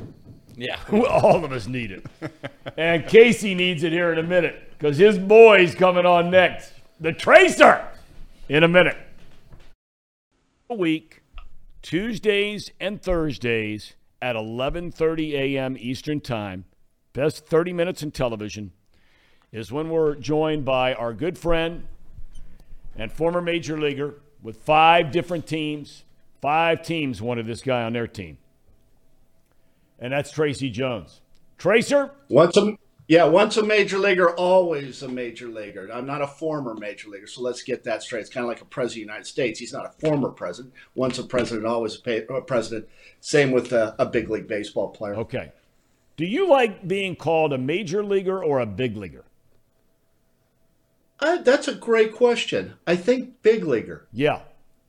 I mean, that's a special. There's only been like 18,000 of us ever play the game. Very special. And I want people to refer to me as maybe a big league or just 29 uh, or tripod. Whatever nickname you want to throw at me is fine. Hey, listen, I'm on a 36 hour fast. So Really? Okay. All right. I want to hear about this because I hear Well- this is really. Uh, Yep. You've been doing the intermittent fasting for those that are watching Tracy Jones for the first time. You started that how long ago? probably about six months ago. And Okay. it, it and just, you I noticeable difference in the way you feel and everything, right? I do. I do. I feel like I'm a lot sharper. Although this is pushing at 36 hours, so if something comes out of my mouth this morning, that's a little off. It's because I'm fasting. But I have I ate some bad food yesterday. Uh, a lot of fried food. I had a fried chicken sandwich, French, French fries, uh, cheese curds, and I felt just terrible the whole day. So I have not eaten since about two o'clock yesterday. Had plenty of Is coffee. that because though. you weren't? So are you fasting because you're not? You weren't feeling well, or you had you had had prepared yourself to begin a 36 hour fast yesterday? No, it just I felt that bad after eating the fried food, and I said, you know what? I need to do a cleanse. I need to just go back to eating once a day, usually around six o'clock, after a couple of cocktails, and uh, you know that's I feel I feel good. I'm ready to go. I, I will tell you this just to give you guys a heads up. Last week I was a little a little out of it. Uh, I've been feeling sick, and I've just been really working hard. I mean, I put in like three or four hours last week. And Danae came up to me uh, last night and she says, You know what you need, Trace? And I says, What is that, sweetheart? She says, You need a vacation. I could not agree with her more. It is time to go on vacay. So I made a call this morning. I got a place in Manasota Key. You ever been there, Thom? Where? Manasota Key. No. It's oh oh I know where you hang out, Boca Grande, right? With Tucker Carlson and all your big shots. George Bush lives there. I know about Boca Grande. It's here I freeload off friends of mine who live there. How nice is that place? Yeah. Well, I mean, I freeload off people there. I, I, I do. I, Mike Holmes, very good friend. Yep. Uh, Yep. And and we every time we go there, we stay at, at his house, him and his wife Becky, and, and so we freeload. The Brennamans freeload. We can't afford Yeah. that zip code. But where is this place you're talking about? Manasota Keys a little bit south of Naples. Okay. It's it's right around that area. I got a place right on the beach, very affordable. It's like ten thousand a month, which I thought was pretty good. I have all my family members come down and stay with me. I take them out to dinner. Uh, we do this uh, last couple of years. I really enjoy Manasota Key, and in fact, I'm, I'm going to try to get a place down there. A real. So let me get this straight. Didn't you just get back from vacation? Yeah. So and you need another? point? Your wife thinks you need another vacation? Thom, it's been two weeks since I've had a vacation. Don't you think I deserve one? The time I put in on this show. Come on now. Hey, I am all for anyone getting as much vacation time as they possibly can. It's good for the. I'm still going to do the show. I- I'm going to do the show from there. How big is a place you're renting? Ten thousand dollars a month, man. That's a lot of money. I mean, I know you Well, have a lot right of money, but up- that's a lot of money. Is it? Ten? Um, it's right on the intercoastal. It's right. I mean, it's probably 30 feet from the water. Very nice. I like it a lot. Big. I mean, I think it's. I think it's got seven bedrooms, eight baths. I, I don't know. Is that? I mean, that's a pretty decent size. Hey, listen, got to compliment you on the interview with your dad. Oh, oh, you you saw it. I watched that for. It was very, very good. Thom, I tell you who you remind me of. A male version of Barbara Walters. I really liked it. It was extremely edgy. You seemed well prepared, of course, without the lisp. But that interview was very good. But those two JOs that chimed in, horrible. You're talking about Marty. What's your favorite color? I mean, come on, boys. Marty hates it. I saw. Was it Casey or was it Paul that had a shirt and tie on? Right, doing that interview. What happened to your hoodie, Paul? I had a Your collar on. Hoodie. Hey, Uh. Tracy, he's a Hall of Famer. He's a Hall of Famer, Tracy. He d- he doesn't like kiss asses, Paul. No, Did you see the doesn't. way That's Thom just laid back? That is a fact. That's a fact. There was a lot of questions that you could have asked him, and you didn't. Talk about his first loves. Do you know about that, Thom? His first love were two girls who used to watch him play Little League Baseball down the right field line. Loved your dad. You ever hear that story? no, I, I haven't. didn't. How about the time that he came and stayed at my parents' place when the Dodgers were playing the Reds? He never stayed at the hotel. He stayed with my mom and dad. And my mom caught him going through my drawers and getting out my yearbook. And he start. My mom startled uh, your dad, and he spilt prune juice all over my yearbook. Got the pages all sticky. Did you ever tell that story? He, he wasn't asked those kinds of questions yesterday. Well, I mean, but those are the questions people. Here's a good question for your dad. Yeah, I want to know what like. would you if you would have been sitting here Yes, uh, and, and you were what did you refer to those guys as? What? JOs, Joe? Yeah, junior officers. yeah. So you mean Casey and Paul? Yes, yes. Okay. So if if if if if, if Tracy Jones would have been sitting there rather than one of these two JOs, as you say, um, and I would have said, Tracy, what's your question for the Hall of Famer Marty Brennaman? What would your question have been? because I know what he's interested in. I talk with Marty. I listen. I'm a good listener. I'll tell you the first question I would ask Marty, because I think about it all the time. Who would win in a fight, Barry Manilow or Neil Diamond? That's the kind of stuff Marty wants to, you know, be asked. What Who about Barry in that Manilow and Marty Brennaman? I'd take him Barry Manilow. I think he's got a good ground and pound game. You might be right on that. See, those are the questions, React though, to this. I mean, this guy is killing you. You two. I, I thought I asked him a pretty good question. I, I thought it was a very heartfelt question. I asked him what his favorite moment of Thom Brennaman's life, what, what he could remember. What was his fondest memory of Thom? You didn't like that question? I forgot that question. What was the answer? Well, he Oh, talked. He, he just said, you know, tell us something that happened when Thom was younger, or whatever it might be, and he wanted to stay away from some of the more controversial topics. So he Right, talked about um, leaving me at the ballpark one night and forgetting that he was giving me a ride home when I was roughly about uh, whatever, tw- 11, 12, you know, whatever it was, uh, and getting all the way back to the house and realizing that um, that I was still there. How But good that's is not Marty, the hard hitting kind of stuff you're looking for. No, I, I want to know about. Uh, there's so many questions. Uh, Marty's so successful. Did you ask him the question? Did he think he retired too early? Because what I'm what I saw yesterday in that interview, that was peak Marty. He was that good. You go back to '74 in those years. He, his his voice wasn't the same. He gets better with age. I want to ask him, you know, what does it feel like to marry someone 30 years younger? I mean, that's quite, and an attractive woman. I mean, that's a great relationship that he has. Yes, I mean, there's is. just a lot of things, a lot of moving parts with Marty. He's got an incredible body of work. Yes, he does. That he does. That is for sure. Uh, do you think I got that, something uh, for I, I got something for Casey though. Okay. I think this is important. Can, do you mind, Thom? Pl- no, I I, please. Casey, we are not signing a prenuptial agreement. That is off the table with your fiance. We are off not going in that direction, okay? Okay. And, and the reason being is one, she makes more money than you, right? Right, right. So when when you end up getting a divorce, you could get spousal support. Remember that. For every 3 years of being married, you get 1 year of spousal support. So try to kind of spread it out a little bit. Don't get divorced too early and just just remember that. And don't leave the house. Tell her to leave the house because she makes more money. You'll stay in that nice home that you guys have.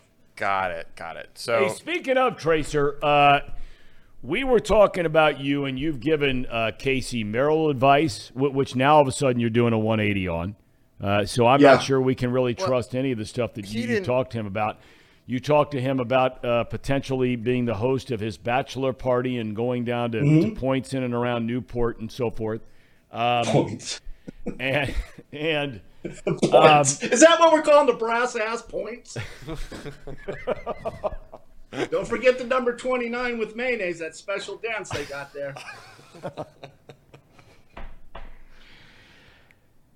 Tracy, It's a secret dance. Monday, Monday, uh, Casey moves into his brand new home, which we discussed with you a couple of days ago. Yes. He gets the keys on Monday. Monday happens to be Halloween. Monday happens to be the night of the Bengals and the Browns playing on Monday Night Football, right? But this is Casey and his fiance moving into their brand new house, their first night in this house. He wants to watch the football game. They're not going to have the cable or Amazon, or that's on actually ESPN. They're not going to have any of that installed in the house yet when they move in. What would you say would be the smart play here for Casey McAllister, considering it's Halloween? Do you dress up? Uh, are you going to go somewhere and watch the game? Are you going to forget about the game entirely and just you and your bride to be have a nice first night in your brand new home together? What, what, what would I, I you would. do? What would I do? I would have my wife dress up in something sexy, um, and go in that direction. My wife likes to dress up. That's that's you know how she likes to be handcuffed and blindfolded and all that stuff. That, that's those California girls.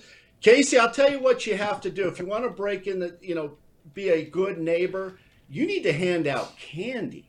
That's what you need to do. Halloween is my favorite holiday. Are you going to be handing out candy, or are you one of those that keep the door, you know, that keep the lights off, and then Right. so no one goes and knocks on the door and you get trick or treat? Yeah, right. Little One kids standing there wanting their piece of candy, and you leave them high and dry.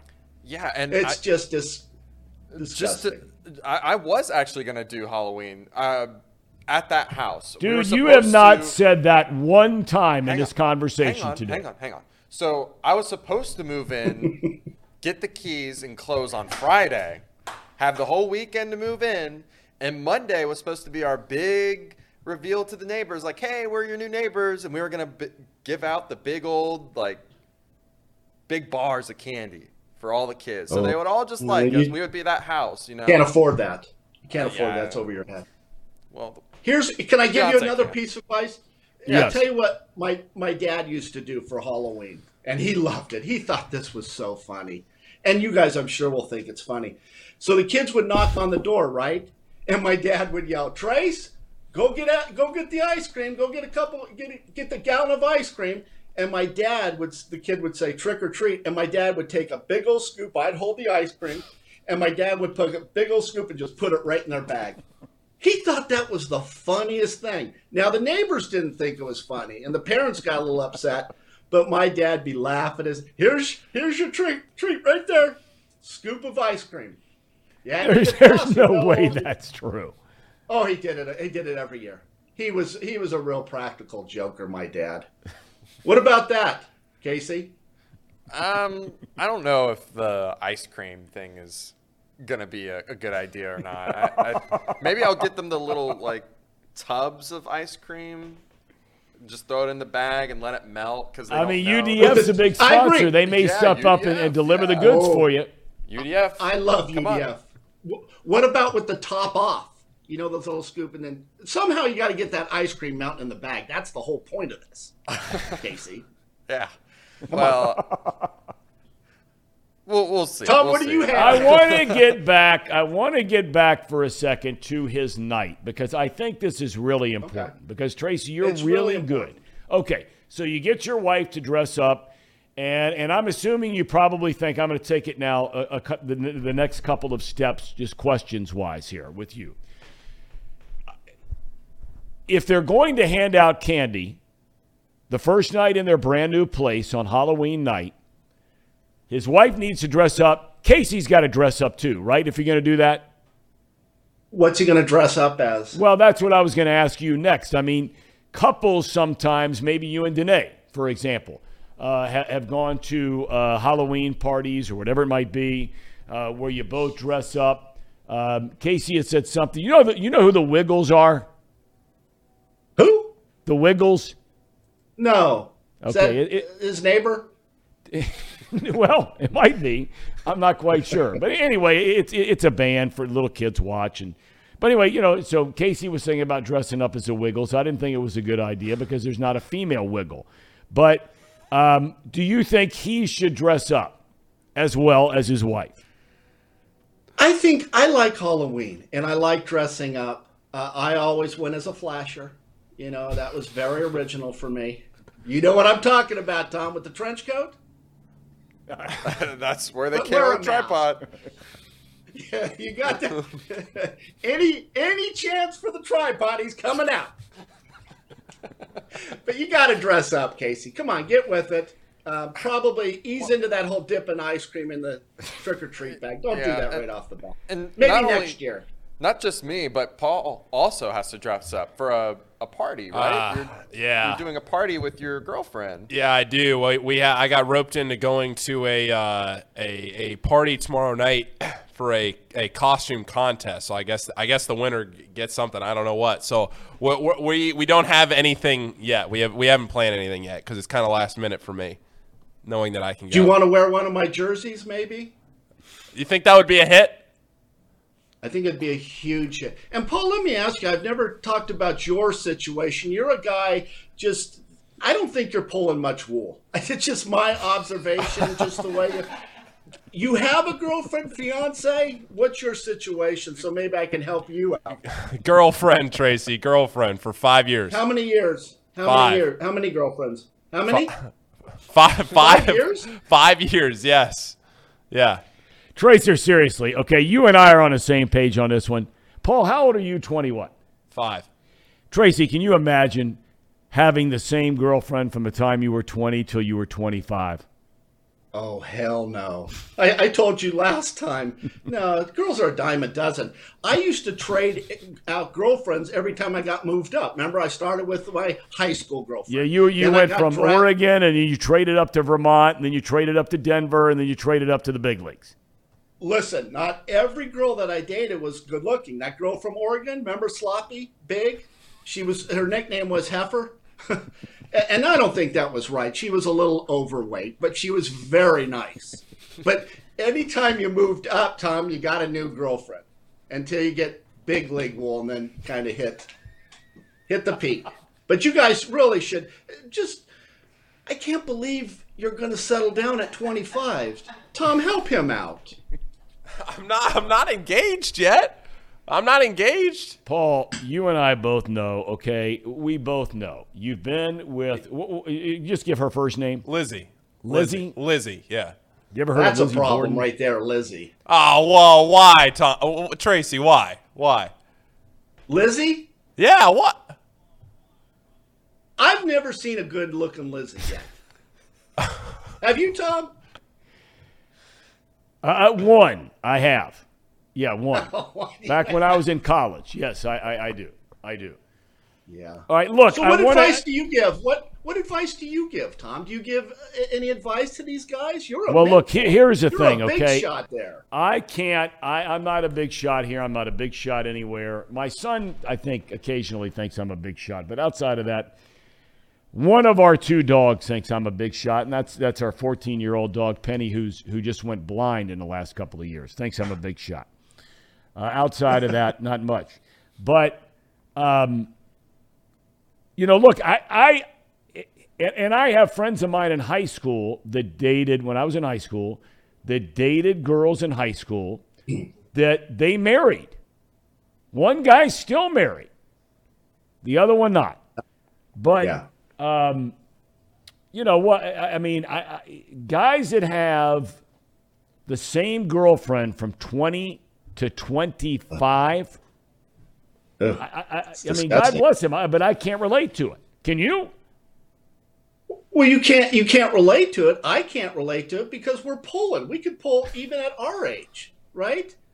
I, I mean, Paul and Casey are just happy. You know, they they got a girlfriend. They can bring them over to mom and dad's house, that kind of stuff. But guys, I'm telling you, to, to settle down. You know, my wife waited till she was 40 years old to get married. Her first marriage. Danae was 40 when she got married to me. I was almost forty. First time I got married. You were?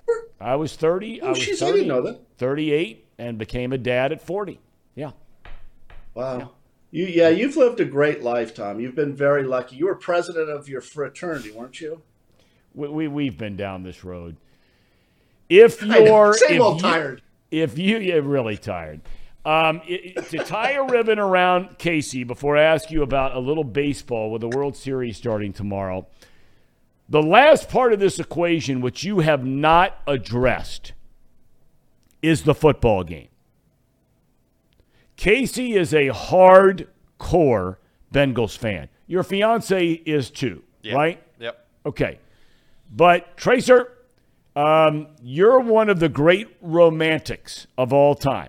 There's no doubt about that. Date you have been a man Date of romance. You proved it down in Cancun, even at your age now, decorating around the bedroom in your hotel room in that six-star resort with the the uh, the heart-shaped balloons that you decorated all over the room. So you're a romantic guy. Uh, are Yes. you spending your first night, if you're Casey, in your brand new home? Are you watching any football that night? Yay or nay? I would do whatever your wife wants to do, Okay. Casey. Okay, let's get off to a good start here. Uh, you know, crack open the old uh, old Milwaukee. You know, have a six pack of there and maybe some chicken wings. You were talking about that chicken wing place. What was that place you guys were talking about before? We weren't talking about it. They were talking about it. Um, Buffalo Wild Wings.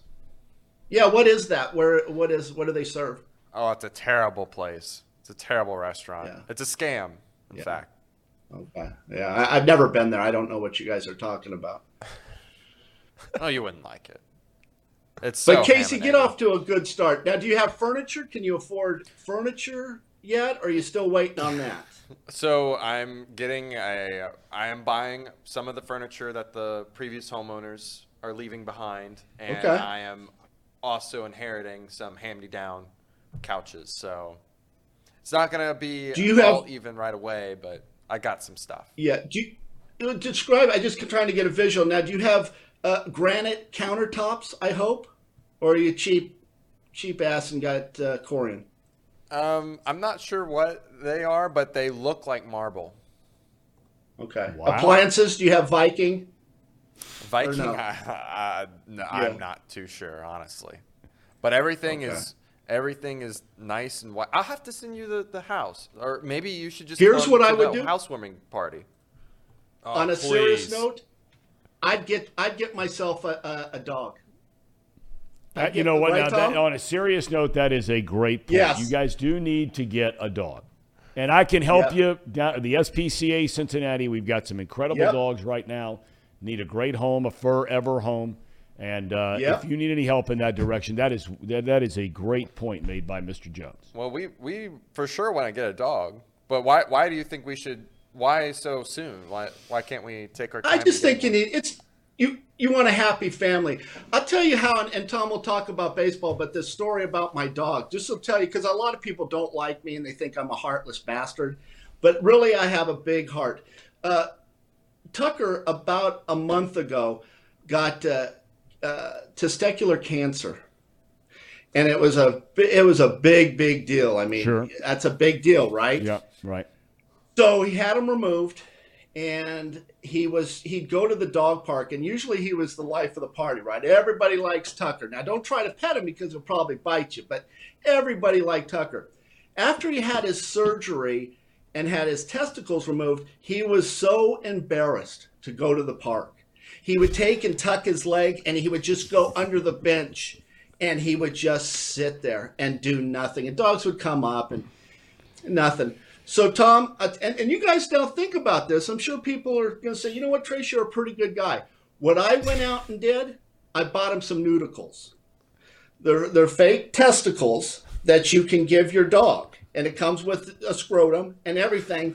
And you can give your dog Neuticles. And that's what I did. I went out and bought a pair of Neuticles for Tucker. Now, here's the problem they come in different sizes. So I, Danewan just gets small dog because he's only nine pounds. I went and got him Neuticles uh, that were for a bull mastiff. Okay, so he, he didn't mind. Okay, doctor put him on. The vet put the Neuticles on him. You should see him at the park now, guys. He prances. He is so happy and so proud of his Neuticles. You wouldn't believe it. They drag on the ground a little bit. You know, it's kind of affected his running. But I tell you what, that is a happy dog, and that's a great dog owner. What I did for Tucker. Now, here's what's th- something. He is the most popular dog at the park. The female dogs are all over him, right? All over. There's even a couple of male dogs that are, I don't want to go there, you know, not that matters, but there's even a couple of male dogs interested in Tucker now.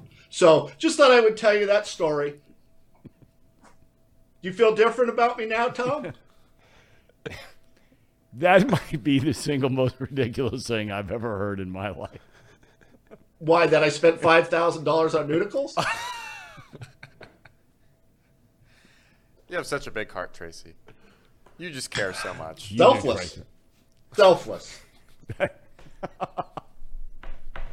What are they called? Neuticles. All right.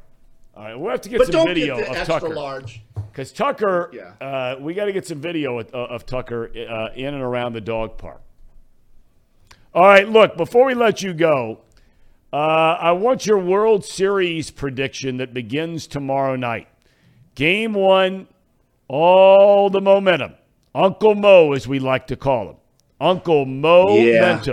Is riding with the Phillies. But now all of a sudden, Tracy, they've had a week off. Oh. Do you predict they carry this into the World Series, or do you think Houston is just a better team? I think Houston's a better team, but you again, sometimes your knowledge of baseball and sports, I don't know it's through osmosis of just being with me, but you're making some great points, Thom. And your point was they lost the momentum having a week off. That's that's very important, right? You're on a roll. Harper hits that game-winning home run. People are going crazy. Now we've got to settle it down. You lose your momentum, and then the momentum in baseball is the guy who's on the mound. That's that's where you get your momentum, right? And and you've You're got Verlander, and, and that's that's And you got, but you got Aaron Nola on the other side now. I mean, Nola and Wheeler. I've said all along that outside of Scherzer and Degrom, that Nola and Wheeler were the next best one-two punch Really? on any team that was going into the playoffs. That that that's my opinion. I thought they were much better than Yeah. you go down the National League team, uh, much better even than the Atlanta starters, better than the Dodgers one two. I just thought those two guys. Now, whatever happens after that, and one of them is of course more than capable of having a bad game, but Aaron Nola v Verlander. That's a big league matchup tomorrow night. Yeah, and Nola to me is kind of underrated. I'll make another good point. And, and Wheeler, he's got good stuff. Yeah. I'm going to really focus in and, and watch that game uh, tomorrow night. Is that when it is, Thom? Tomorrow night? Yes, tomorrow night on Fox. Tomorrow night. I am going to watch it, and I'm going to be prepared. Oh, wait a minute. I'm going on vacation. So I'll be driving probably. But I, I, I'm going to try and watch the game, and then I'll give you a rundown on Tuesday. Wait, Are you driving to Florida? South Yes. Florida, all the way down near the Keys down there? You're driving. I can only drive about, I'm a terrible driver, first of all. I can only drive about seven, eight hours. So I have to shut it down after eight hours. But I think it's like a 14, 15 hour drive. We're going to stop in uh, in Atlanta, probably stay at just a rundown hotel, maybe the Four Seasons, something like that. And, you know, then I'll continue my drive south. But Tucker's going. Tucker and his Neuticles are going. Boy, he'll be the life He's of the party be- down in Florida. Oh yeah. He's going to be walking those beaches just a swinging. All right, Tracer, have a safe drive down, and we will catch up with you on Tuesday from. You- you- You're coming on Tuesday from Florida? Is that for Yeah. sure? Yeah. Manasota Key. I'll give you a good, you know, I'm all about the visual, right? I've always got my visual stuff. I'm going to be doing it. I'll give it, give it, you know, you can see the beach and see the, the nice water. Very, very nice. And maybe I'll even give you a view of the Neuticles. I don't know. Tracer, have a good weekend. All right. See you, boys. Have a good weekend. All right, there you go, Casey. I mean, you you are dialed in uh, uh, every turn. Tracy's got your back. Yes, he does. He's always there for me when I really need is. him the most. He's always got the right thing to say. He really does. He's always got something to say. It's the right thing. He he really does. And and you know what? I, I feel good after hearing what uh, Tucker had been through. I'm glad that caring Tucker's in a better place now. All right, do we have a cherry on top? Uh, we were just looking for that. Um, I don't think we do today. Not today. Uh, we're, we're holding on to something to show you maybe Friday. Really? Well, may, maybe. Well, I mean, Tracy Jones is our cherry on top every single Thursday, presented by United Dairy Farmers, because he is like a cherry on top of your day. Yeah. You boys Absolutely. are dialed into the football game tomorrow. Oh, wait, before we get out of town, this is our cherry on top. Okay. because we always pick teams in the AFC North. So before we get out of Oh, here, yes. which is two minutes ago, um, Paul, your show's coming up today at two, right? Yes, for anybody watching uh, our sports betting show here at uh, at Chatterbox Sports, 2 p.m. today will be live right here. You can watch it just like you're watching this right now, live at two o'clock. Okay, real quick, what's the spread we're going with in this game? The spread, Last I saw it was two. I think it's Tampa, A, two point favorite. I think it's a two and, or two and a half. well, which is it? I'm w- I'm waiting to see if it changed. Uh, I got it right here. It is two. You're right, Thom. Two. All right, Tampa is favored, giving the Ravens two points. The game is in Tampa. Casey, Um, so, of course, uh, I, I wanted to see for myself Neuticles, right? I, I Oh, wanted boy. to check them out for in case my dog needed some Neuticles. And guess what? They have a website. Here's the cherry on Here's top. the cherry oh on my top. God, There's even some music that played in there too, but I had to I had to mute it, copyright reasons. But oh my God. it's uh See, we always come through with a cherry on top. yeah, always come through. Good job, Casey. So Okay. if you All if your right, pet all needs it, right. then All right, who is who is who? wh- What's your pick? Uh, actually, just to, to clarify for somebody in the chat, yes, part of the show is betting uh, education, I guess you could say. We're doing sports betting 101, all of that. So for anybody that's watching, yes, that'll be on there. Okay. Uh, our, my pick, I'm going with the Bucs. You're taking the Bucs. I'm taking the giving Bucs. Baltimore two. Yes. Casey. Oh man. Um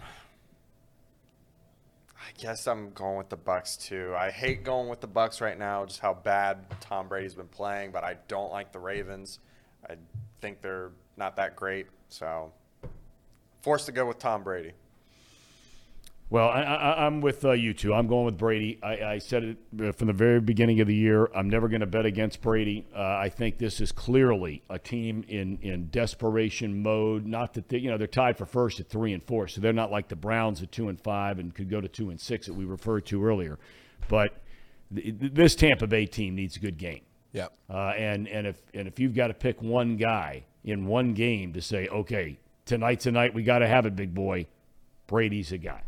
So across the board, we're all going with the Buccaneers. Bucs, minus Okay. two. All right, fellas, thank you. Good stuff today. We thank Trace and Reid for coming in. Uh, Brandon Saho is getting ready to start his show next week. Paul's got his show later today. Trace and Reid are starting their show next week.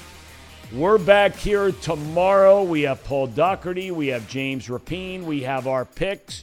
Big weekend in college football and pro football. See you tomorrow.